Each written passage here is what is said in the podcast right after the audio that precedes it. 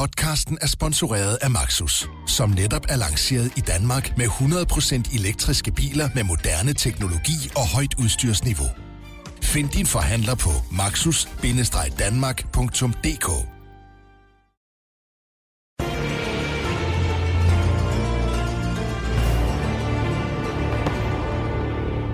Den 9. oktober 1989.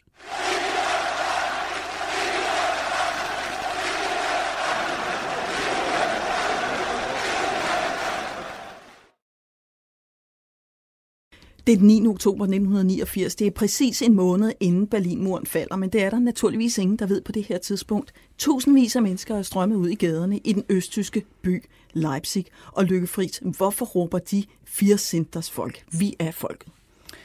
Jamen det gør det, fordi de ønsker at sende det helt klare signal om, at den regering, der jo så er ved magten i DDR, den der ledes jo af Erich Honecker, at han på ingen måde repræsenterer dem. Det er ikke nogen legitim regering. Det er det ene budskab, de ønsker at sende. Det andet er at sige meget klart til magthaverne i byen, det er altså jeres eget folk, som I måske overvejer at skyde på mm. og gribe til en såkaldt kinesisk løsning.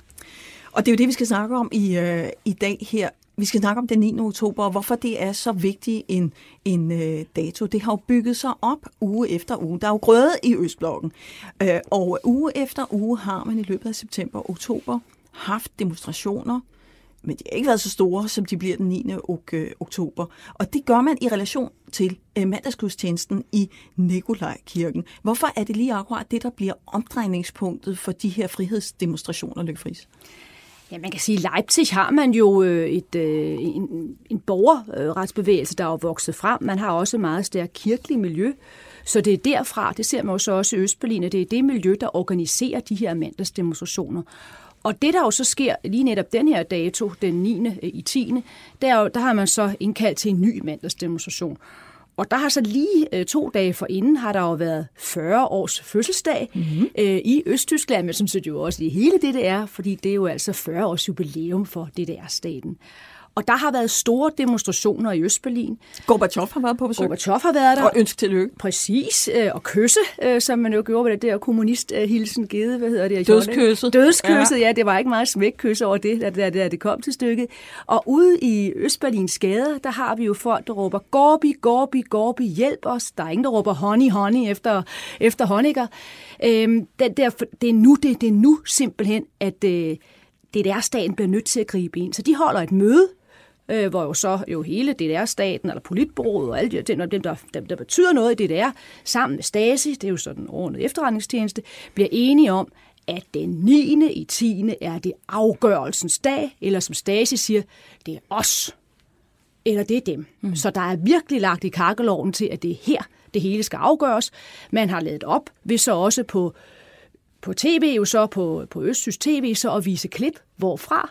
Jo, fra Kina fra den himmelske fredsplads, fra massakren, jo så i, i juni måned, for på den måde jo så at minde øh, befolkningen om, at det er ligesom om øh, den vej, øh, det kan gå her også. Og her skyder man jo på demonstranterne. Ja, så må ikke I skulle tage og blive hjemme og ikke gå i mm. kirke øh, her den, den 9. i 10. Der har også været artikler, øh, ja, læserbreve, som selvfølgelig så er plantet, hvor der så opfordres til, at nu må jo simpelthen regimet sætte hårdt mod hårdt, for vi kan jo ikke have det her kaoslignende mm. øh, tilstande i øh, DDR-staten. Så det hele er ligesom lagt op til, at nu er det afgørelsens time i Dresden. Mm. Øh, undskyld, i Leipzig. Mine damer og herrer, vi er godt i gang med Berlingske podcasten 1989 med Nynne Bjerre og Løkke Friis, hvor vi taler om en håndfuld definerende øjeblikke i efteråret 89, som fører frem til, til jerntæppes fald og Varsava-paktens ophør og den fantastiske opblomstring, der sker i Europa og af det europæiske samarbejde. Og det er altså den 9. oktober, som Løkke Friis, som har, har skrevet øh, bogen Håbets Europa i 89 billeder, har udvalgt som et af de øjeblikke, hvor der sker et, øh, et brud i Østblokken. Løkke Friis, du siger, hvis vi nørder ned i, hvad der foregår den 9. oktober. Befolkningen er blevet bombarderet med fine antydninger om, at der kan blive brugt vold i den her dag. Og alligevel har vi lige regnet os ud til, at der ender med at være en tiende del af Leipzigs befolkning på gaden. Den forrige mand, der har der været 10.000 mennesker, der kommer 70.000 mennesker ud på gaden. Hvem driver de her demonstranter? Er der nogen bevægelse bag? Er det studenterne, der starter? Eller hvem er det, der starter? Eller er det bare en af den slags demonstrationer, som starter i det små, og pludselig er der bare opbakning til den? Nej, der er begyndt at komme de her grupper, som organiserer dem, og de er knyttet til det kirkelige miljø, men i høj grad også til, ja, til, til, til, til, til den kulturelle elite, kan vi vel godt kalde det, i, i Leipzig. Så, så det har de ligesom om fået, fået etableret, øh, den her bevægelse, og så også det skabt omkring jo så Nikolajkirken, hvor de jo så kommer til gudstjeneste. Det man jo så bare gør her fra, øh, fra Stasi øh, side, det er jo så, at man prøver på at fylde kirken op. Men man hælder, hælder simpelthen partisoldater ind, ind med, i kirken? Ja, og det man kalder sådan nogle øh, informelle informanten, altså stikkertyper, som man så bakker i den civile, kirke. Civile ja, præcis, som man så satser på, når okay, så går man ned til kirken og konstaterer, at okay, der, der er ikke plads, så går jeg hjem. Det er ligesom ikke rigtigt det, der sker, og det gør så bare... De har undervurderet situationen. De har totalt undervurderet situationen, og der sker jo så også det, det betyder sådan set meget hurtigere så for øh, demonstranterne så at komme ned på den her ringvej. Mm. Og det skal jeg måske lige forklare. Øh, den her ringvej, er, det, den løber jo så omkring den gamle ja, bydel øh, rundt om, rundt om, øh, rundt om Leipzig. Jeg var lige nede og, og morgenløbe den igennem, for også virkelig også få fornemmelsen af, hvor lang er den rent faktisk, hvor lang tid tog det og så videre. Og der har de ligesom om sådan... Øh, der er nogle symbolske steder på den der ringvej, hvor de så, øh, det der er demonstranternes målsætning, det er, at de skal hele vejen rundt. De vil simpelthen fylde hele ringvejen Ja, og vise, vise vi har sendt deres folk. Vi kan komme hele vejen rundt, fordi når, hvis man kommer hele vejen rundt, så kommer man forbi deres runde æg. Ja. Og deres runde æg, det er jo simpelthen Stasi-hovedkvarteret.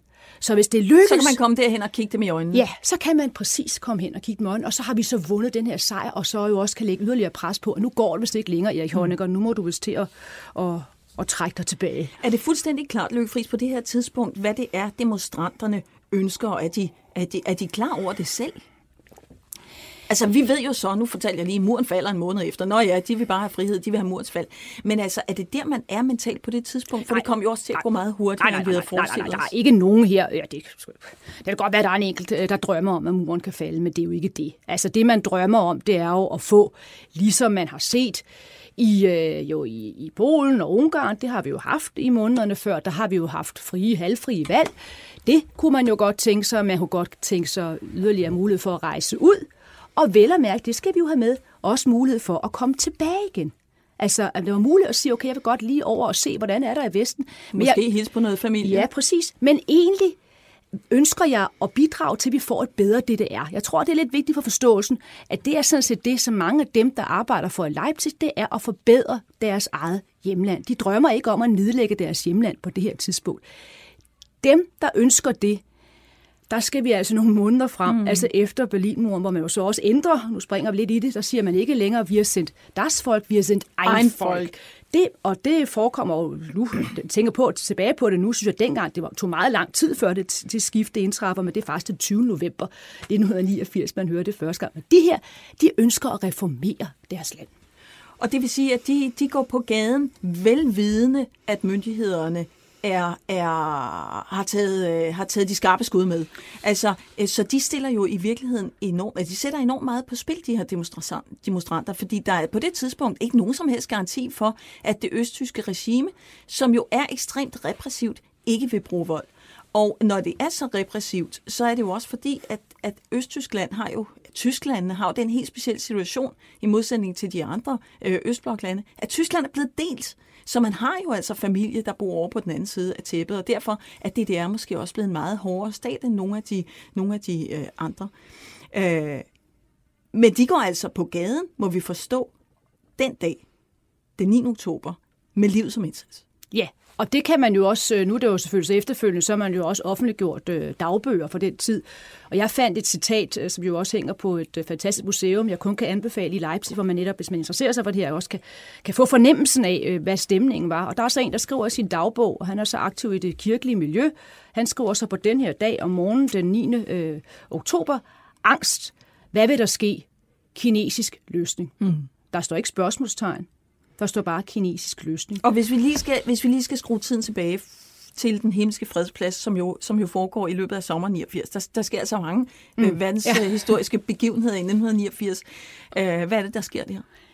Ja, der har vi jo så kulminationen på, på de store øh, studenterdemonstrationer, øh, som jo så er, at øh, på et tidspunkt der, så øh, det er jo så juni måned, 4. Øh, juni, hvor der jo også samtidig er valg i, i Polen, bare lige for nu at cementere dit pointe om, ja, der sker så meget.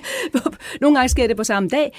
Ja, der sætter jo så regimet, sætter jo så øh, kampvognen ind øh, mod, mod demonstranterne, og vi kan jo alle sammen huske det her meget, meget berømte billede mm. af tankmanden, som åbenbart er, er ude at købe ind, må vi gå ud fra, og står med to plastikposer og har det personlige mod til at stille sig hen foran kampvognene og få dem til at prøve på at få dem til at stoppe.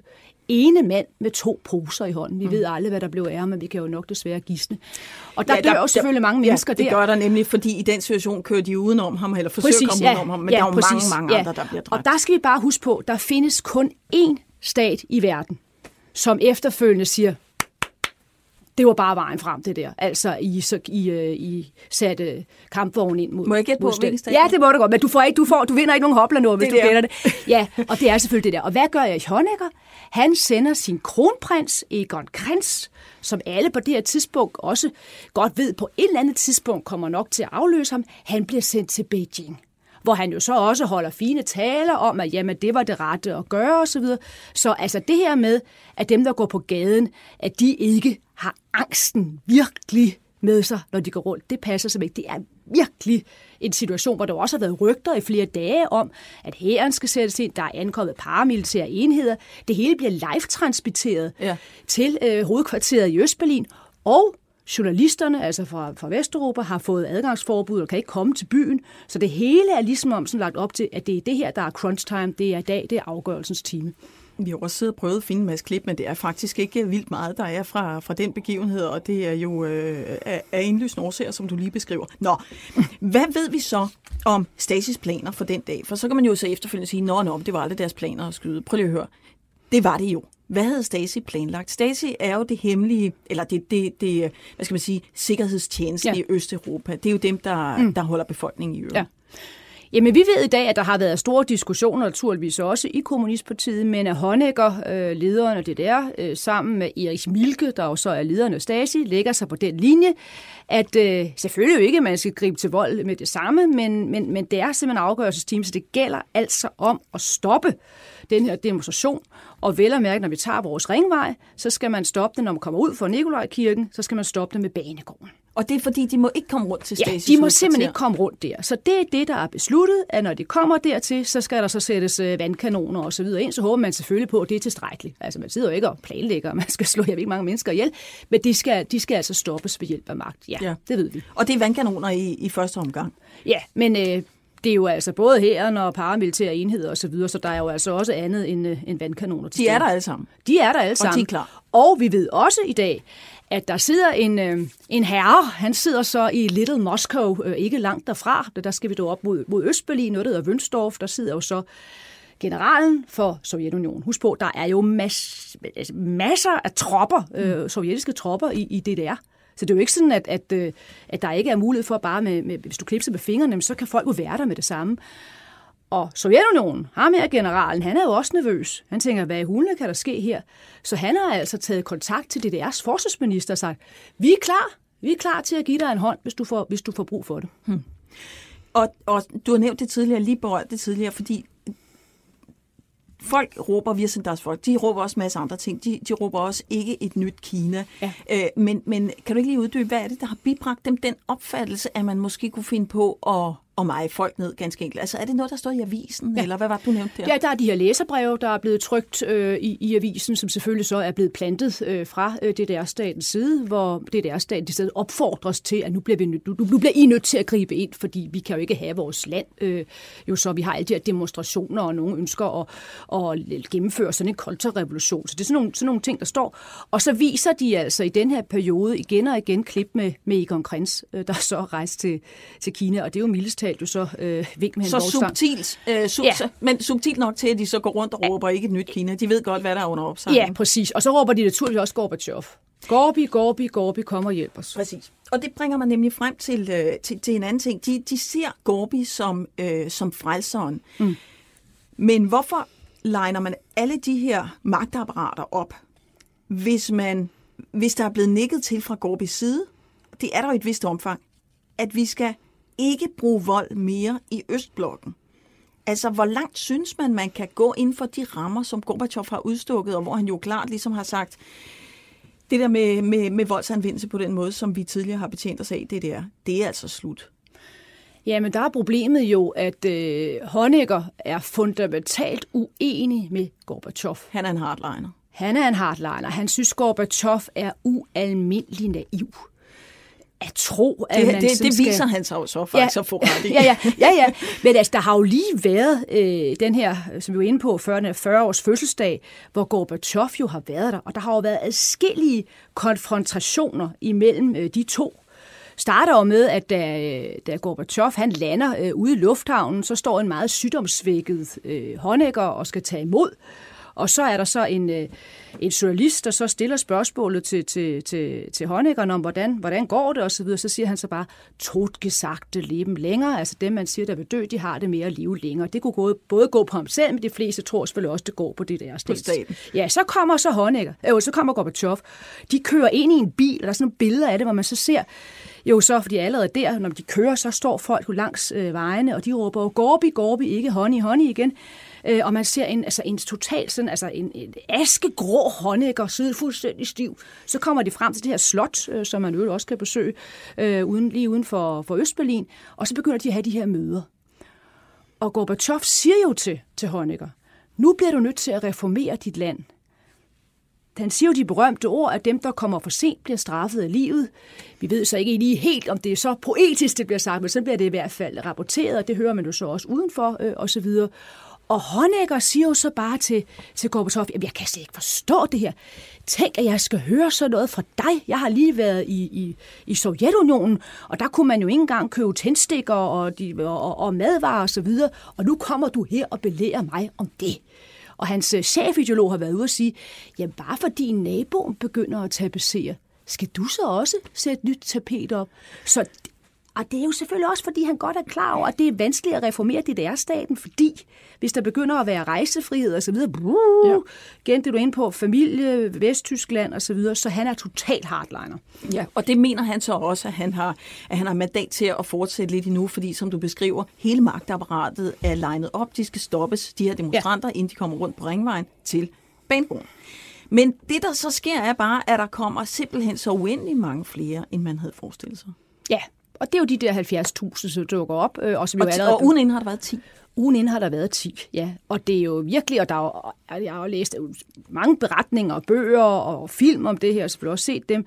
Og der siger alle jo samstemmende, at de bliver dybt overrasket øh, altså demonstranterne over, der er så mange. Du kan godt stoppe 15.000 ved banegården, du kan måske stoppe 20, men ja, 70.000. Præcis, og det er jo det, der så skaber øh, det helt, helt store dilemma så for, for manden, der har vagten den aften. Ja, fordi det er jo nemlig ikke Erik Milke, som er den store stagechef. Det er en fyr, der hedder Helmut Hagenberg, som i virkeligheden har fingeren på, på aftrækkeren den dag. Han er sådan jeg tror, han er den lokale vicepartichef ja. i Leipzig, så det er ham, der har, øh, det, er, det er i virkeligheden ham, der har beslutning med, hvad skal vi stille op med de mm. her demonstranter. Hvad for nogle overvejelser gør han sig i de her øh, minutter og timer, hvor øh, folk strømmer ud på gaden?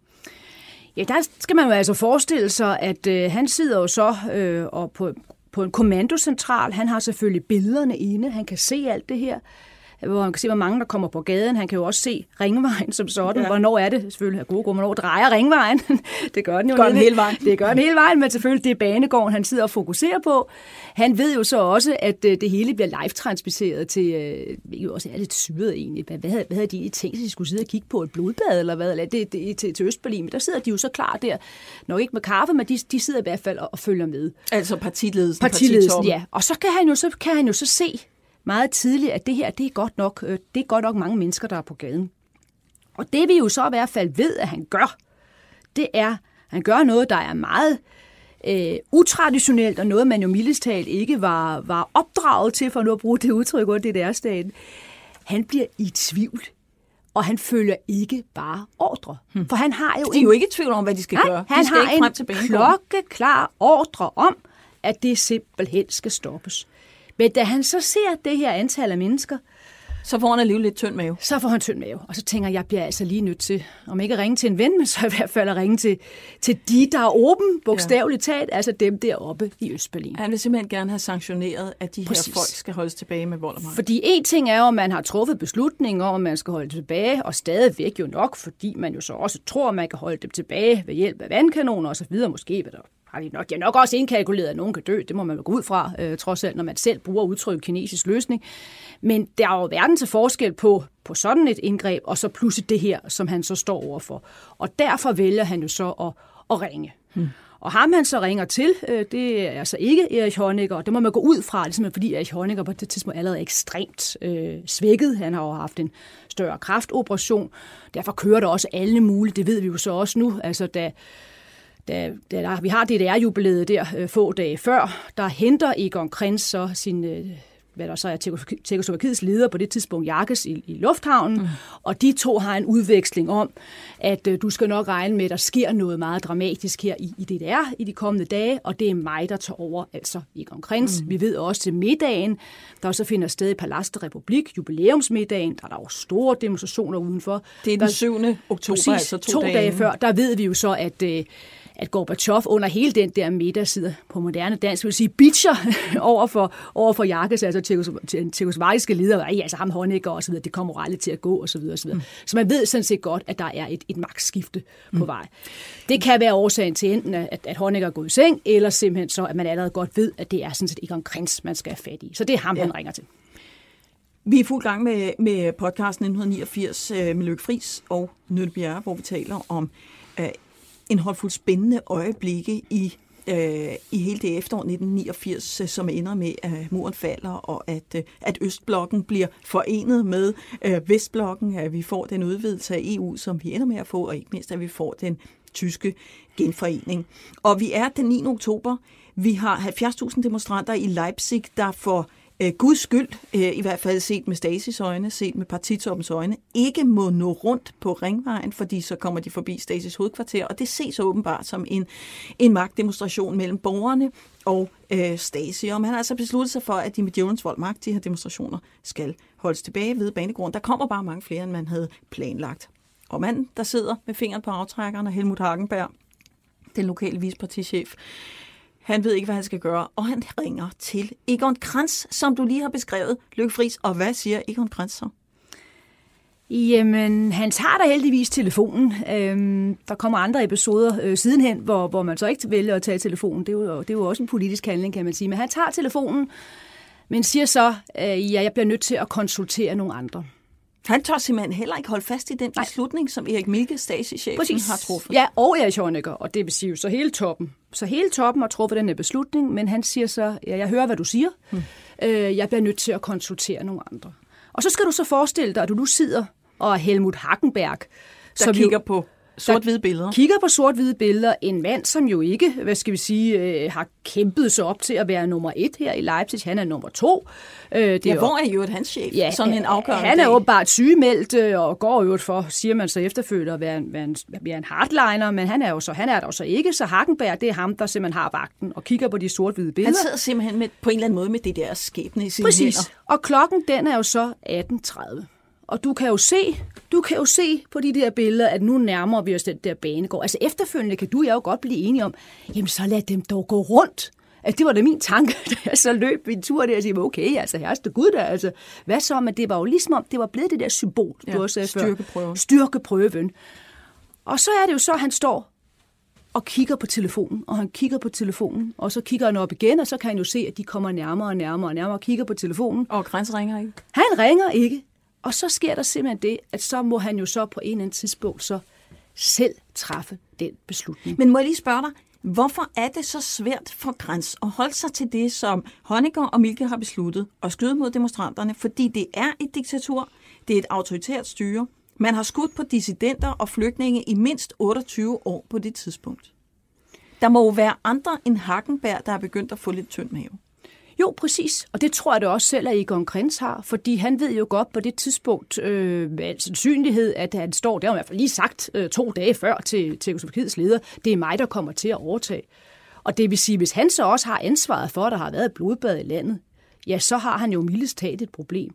Og Krins, i modsætning til Honecker, han er den der type, der skal vi lidt tilbage også til Nemet i Ungarn, øh, som vi jo talte om i en forrige udsendelse. Mm. Han tror lidt mere på, at det godt er muligt at, at reformere. Hvis vi nu sådan lige lirker lidt på de der rejseregler, så man kan rejse frem og tilbage, og ja, det kan da godt være, at vi kan have lidt, øh, lidt frie valg, var jeg lige ved at sige. Ja. Halvdelen af pladserne kan, kan vi stemme om frit. Det var det, man gjorde i Polen, så vi skal jo ikke sige, at det er nogle joke at påstå, at man kan gøre det på den måde.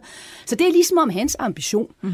Øh, og der har, kommer han altså åbenbart selv frem til, øh, men vi kommer til, hvad han selv siger efterfølgende, at øh, der er det uklogt øh, at, at gribe til magt. Og så er det altså også bare så mange mennesker. Der, ja. der, der, der, det kan godt være, at du har truffet beslutning om, at du er villig til, at der skal dø nogen, men at du er villig til et, et enigt blodbad. Ja. Der er altså verdens forskel. Også. Han siger, at han skal konsultere nogen. Ja. Men, men, men hvem, hvem, hvem kan det være, han konsulterer? Der kan vel kun være to. Ja, der kan være, jeg tror ikke, det er konen nemlig.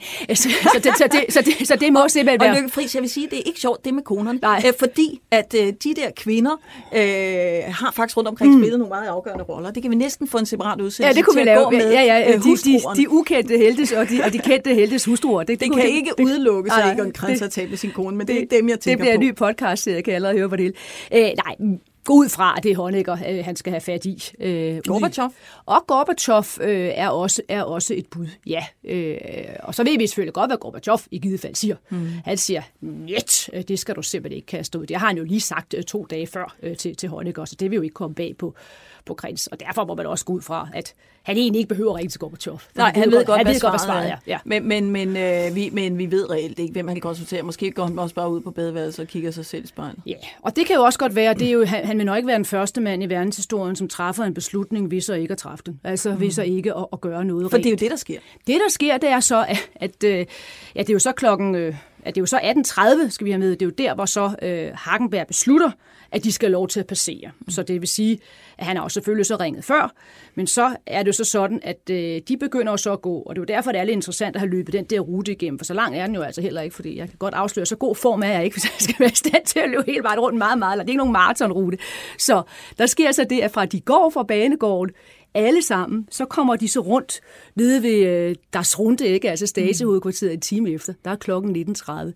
Ding! Så ringer telefonen. Too bloody late. Det er Egon her, ikke? Øh, og jeg har besluttet nu, at øh, du godt kan lade dem passere. Men han havde jo set på billederne, ja, at de ja, det er jo fuldstændig grotesk. Det er jo også med tilbagevirkende kraft, så, så Hagenberg. Vi ved ikke, hvad han siger, men man går ud for, han bare griner eller lægger på, eller siger, øh, slår sig. hammer, hammer hånden i, på, på, på panden, eller, eller hvad han nu gør. Ja. Det interessante er jo så bare, at han også efterfølgende for det er jo klart nok, nu det her det er bare virkelig afgørelsestime på mange måder. Altså man kan sige 9. 9. september, 11. september, undskyld, hvor vi jo så har øh, grænseåbningen fra Ungarn til Øst, det er det er den første afgørende dato. Det her er den næste afgørende ja. dato, når vi ser på, på, hvad der sidenhen fører til Berlinmurens fald.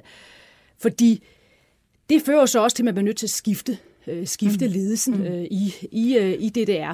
Det vil jeg godt lige vende tilbage til Løbe Friis, fordi jeg synes lige, vi skal give os selv fornøjelsen af at høre en af de unge mænd, som var med til demonstrationen. Og nu har vi lige øh, snakket om det her med, det er jo øh, det, det, er faktisk med livet som indsats, at folk går på gaden den dag.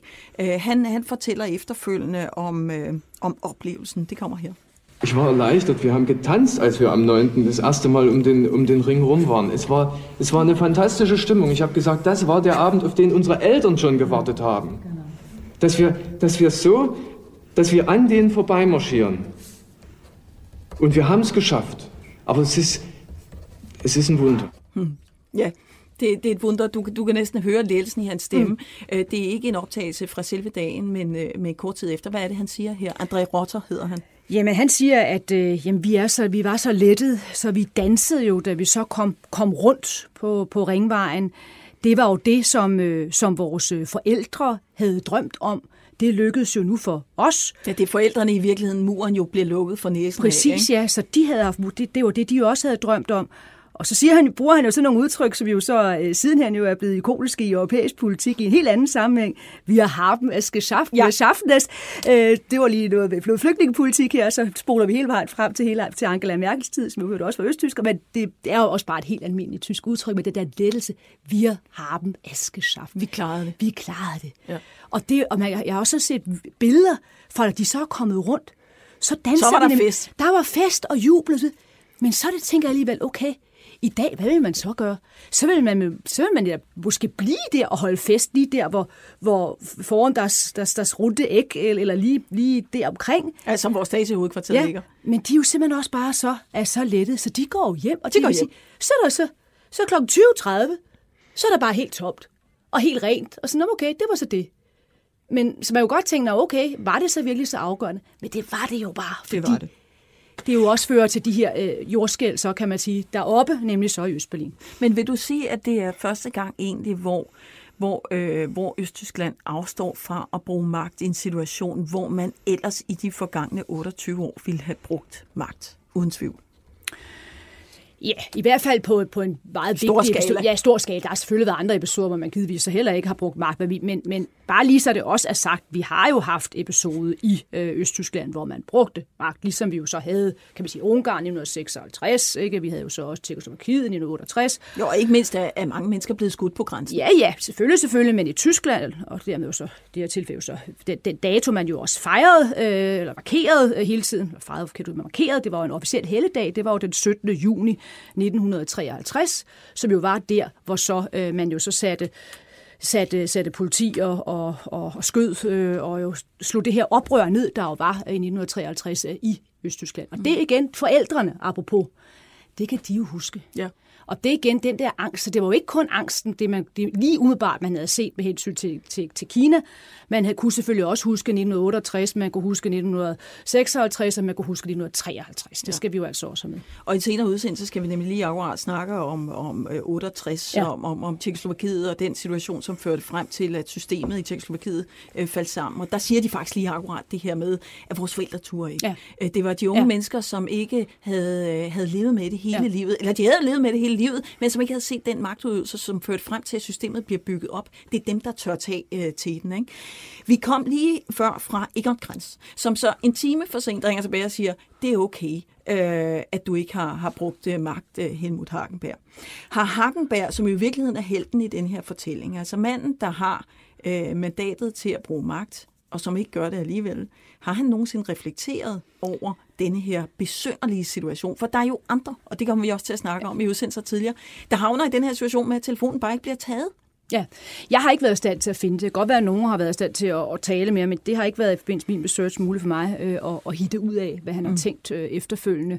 Øh, han dør også relativt øh, hurtigt efter alle de her begivenheder, kommer ikke til at spille nogen rolle. Han skriver ikke bøger eller deltager i tv, eller sådan, tv-film, øh, som nogle af de andre øh, ukendte helte øh, kommer til at gøre. Til gengæld ved vi, hvad Egon Krenz har sagt. Egon Krenz bliver jo så faktisk, jeg var lige ved at sige, en af de kortest siddende øh, statsledere nogensinde, for han, optager, han, han, han, han overtager efter Honecker øh, lige kort tid efter. Ja, hvad siger Krenz så om den situation? Jamen, Krenz siger, at det var ham, der var helten. Det var jo ham, der øh, simpelthen øh, sørgede for, at vi ikke fik en kinesisk løsning øh, i, i Østtyskland, fordi han jo naturligvis ringer og fortæller Hagenberg, at øh, det der kan du godt droppe, fordi vi skal ikke have et blodbad. Er der nogen, der har købt den historie? Nej, det er der ikke nogen, og det ender jo også med, at Egon Krenz, han kommer, han kommer jo i fængsel, øh, ikke på grund af den episode, men, men fordi han jo så også har ansvaret for nogle af de mennesker, der bliver skudt øh, ved, ved grænsen. Han lever den dag i dag. Altså Øhm, tidligere? Ja, tidligere, ja, selvfølgelig. Ja. Ja, ja, øh, der prøvede på at komme over muren øh, fra, fra 61 og frem til 1989. Øh, han har skrevet bøger, og han giver også store interviews i øjeblikket, og han er selvfølgelig en af dem, som prøver på på en eller anden måde at, ja, at ændre historien med, med tilbagevirkende kraft, men det er der altså ikke nogen, der, der for alvor hoppet på. Han har vel ret så langt løbefris, at han heller ikke sagde skyd, da Hagenberg ringede kl. 18.30. Det er rigtigt, så, og det, det, det, men det, det kan han jo så ikke rigtig helt, øh, da han ligesom har valgt den anden historie, så kan han ikke sige det der, vel? Det, det vil, du, kan- du, Nej, nej, der, men- der må, det, det er spændt, der må du vælge, hvilken, hvilken historie står du så rent faktisk Men på. vi må ikke? antage, at hvis, hvis, hvis Hagenberg havde været øh, så meget partifunktionær, som han trods alt er, og som, Ja, ja. Man, jo, som man jo er i DDR, og Egon havde sagt, Egon Krenz havde sagt, den der sag skal lukkes nu, de skal stoppes øh, på en meget øh, umisforståelig måde, så kan det jo godt være, at Hagenberg havde handlet anderledes. Ja, og det er derfor sådan set, at tyskerne, det kommer du også til at opleve øh, i det her jubilæumsår, virkelig øh, markerer den, øh, den 9. oktober, og siger sådan set mange af dem, det var det, der var den altafgørende dato for os. ja. Fordi det er der jo så også, hvor ånden sådan for alvor kommer ud af flasken. Altså, der, der viser man jo så, at, at uh, kejseren, det berømte med, at han ikke har noget tøj på, ikke? Altså simpelthen fordi, at det deres staten jo ikke tør i sidste instans at gribe ind. Mm. Der kommer så også en reaktion. Men det er jo fordi, man ikke har Sovjets opbakning mere. Ja, ja, men vi ved jo så til gengæld, at der var nogen, der godt ville have grebet ind så fra Sovjetunionens side. Men, men den der fornemmelse af, at nu, nu, er det, nu glider det, de magten, det, det, det, det forsvinder, de, de, har ikke, de kan ikke længere bevare magten, mm. ledelsen. Den, den fornemmelse kommer der. Og så kommer så, Egon Krenz kommer også til at overtage jobbet fra, fra Honecker, ja. og det opfatter man så, man opfatter jo alligevel så værende en, noget en lempelse af det hele, øh, selvom at når Stasi så lavede deres, øh, deres efterretningstjenestesarbejde, så var der ikke nogen, der troede, at Egon Krenz ville være nogen øh, moderat, øh, reformatoragtig type. Øh. Altså, og, og det, jeg tænker, vi kan, vi kan slutte udsendelsen der med lige akkurat det, der sker i de dage, fordi beslutningerne og begivenhederne ligger altså meget, meget tæt i de dage. Den 7. i 10 40 års jubilæum for DDR. Gorbachev er på besøg, på besøg. Han giver Honecker det meget øh, berygtede kys på kinden. Munden? På munden, ja. Åh, oh, eller, eller lige ved siden af munden. Ja, det er sådan lige lidt skævt Han rammer ikke helt Det er lige lidt skævt for, men den er, det, det er det, man kalder dødskysset. Ja. Ikke? Den 9. oktober, altså to dage efter, har vi den her meget definerende demonstration. Og den 17. Øh, den 17. oktober bliver Egon Kranz faktisk partileder. Er det noget, man gør øh, fra det der side for, for at imødegå demonstranternes kritik, eller er Honecker simpelthen så affældig, at han ikke kan hænge sammen som leder mere? Og har måske også så dårligt i forhold til Gorbachev? Ja, det er begge dele, vil jeg så sige. Altså, der er sådan en fantastisk beskrivelse af det den 17. oktober. Honecker, han er jo mødeleder, så han starter med at læse dagsordenen op. Ja, punkt nummer et, punkt nummer to, punkt nummer tre. Og så er der en, der rækker hånden op. Ja, det er faktisk, det er faktisk Milke, der gør det, og siger så, ja, ja, vi har lige, vi vil godt lige have til, til, til, til, til dagsordenen, vi har et, et ekstra punkt her, øh, valg af, af ny generalsekretær, eller valg af ny chef for det der. Ja, vi går videre nu til punkt nummer et. Og så må, han, så må Milke jo så afbryde Honecker og sige, Honecker, det S is forbi. No. Det er slut. Og så sidder han, og så bliver, kommer så afstemningen, og er også dem, der er hans allierede, de rækker også hånden op og stemmer for Egon Krenz, og så gør så Honecker det, som man bare gør under kommunismen, når man kan se, at alle stemmer på den måde, så rækker han så også hånden op, og så går han så op på kontoret og ringer så til to mennesker. Det ved vi så. Han ringer. Der ringer han nemlig til konen. Til konen. Ja, netop Margot uh, Honecker, der er jo så uddannelsesminister på det tidspunkt. Og så ringer han til ambassadøren selvfølgelig for Sovjetunionen og fortæller, at nu, nu, er, det, nu er det altså slut. Mm. Men, så han er, altså han, han var også meget syg, men Milke, og Krins og andre kræfter er jo så også kommet frem til, at det her med at vi slå ned over for demonstrationer, lige nu rygterne om det, det har nu fået demonstrationer til at vokse. Fordi det starter jo med, at det er de her kultur, øh, folk inden for kulturmiljøet øh, og det kirkelige miljø osv. Men alt det her med, med volden og rygterne om det, det betyder, at så går arbejderklassen, altså arbejderne, også, også på gaden. Og der er så deres håb, det er så ved så at få krins ind, og ved så lempe lidt på de her øh, rejseregler, så vil det være muligt så at få så meget ro på, at man så kan Selvfølgelig, de tænker jo ikke, at det er staten, Nej. vi går nedenom, men så kan vi ligesom om køre videre. Ja, så, så, så, så valget af Grans var også et håb om, at vi kunne øh, gyde lidt olie på vandene, og så kommer der øh, et øh, sæt efterfølgende meget øh, berømte rejseregler, som vi skal snakke om i den, øh, i den næste, i den næste øh, udsendelse. Øh, Honecker lever jo ikke så forfærdeligt længe, men hans kone, som du lige nævner, Margot Honecker, hun er jo overbevist kommunist til det sidste. Ja, og de flytter jo så efter en længere øh, periode der med, for han jo så ikke bliver, bliver dømt, øh, fordi han jo er så syg, så kommer de jo så til Chile, øh, hvor så hans øh, familie og deres, deres datter bor. Øh, og så udtaler hun jo de her ting i et sidste interview, men jeg forstod ikke, hvorfor folk de var så dumme, at de ville hoppe op på muren. De kunne regne ud, at så kunne de jo blive skudt. Der var ikke nogen grund til at flygte øh, fra øh, det her DDR-paradis. Og så udtaler hun sågar også, at jamen, det er for dårligt, at jeg får en så lav pension for det genforenede Tyskland. Den skal da sættes op. Det må man sige. Hun, hun, hun stod virkelig ved sin stod til, ved, det, ja, det, til det sidste. Øh, Løkke Friis, her til sidst. Jeg tænker tit over det her med, når man sidder og kigger på de her dominobrækker, øh, der falder. Altså, hvilken beslutning, hvilken dag, hvilken begivenhed var så den dominobrik, der fik det hele til at falde? Altså, hvor man må sige, nu er der ingen vej tilbage. Nu er der ingen vej tilbage for, for i virkeligheden, at hele Østblok falder. Vil du sige, at den 9. oktober og demonstranterne, der kom rundt på Ringvejen, var en af den slags dage? Kan du, kan du se for dig retrospektivt, at der var en vej tilbage efter den dag? for det der regime? Nej, ikke i dag, men det var der jo igen ikke nogen, der på nogen som helst måde forestillede sig dengang. Og det synes jeg sådan set er den vigtigste pointe, at selvom vi nu er en måned før, at muren falder, så er der jo slet ikke nogen, der kan drømme om det. Og jeg vil genforening, det er jo så den tredje 10 år efter. Altså, det, det, det er jo helt på det er månen. Der, vi er. Det er fuldstændig på månen. Så det er en af de helt, helt markante begivenheder. Derfor findes der jo så også i Leipzig, altså store, store museer, der jo så viser det her øh, time for time, hvad der sker og udgivet nærmest ja, hele, hele hyldemeter af bøger om, om netop øh, den, den 9. oktober. Mm. Øh, så, så det er en, en ekstrem øh, central dato i hele det her forløb i 1989. Mm. Du har lyttet til Berlingske podcast 1989 med Nynne Bjerre og Lykke Friis, som altså igennem fem udsendelser, fem vigtige datoer, fem fantastiske begivenheder forsøger at fortælle historien om jertæppets fald i efteråret 89. Og den næste udsendelse, ja, den er meget central, for den handler lige akkurat om den 9. november, hvor Berlinmuren faldt. Tak fordi du lyttede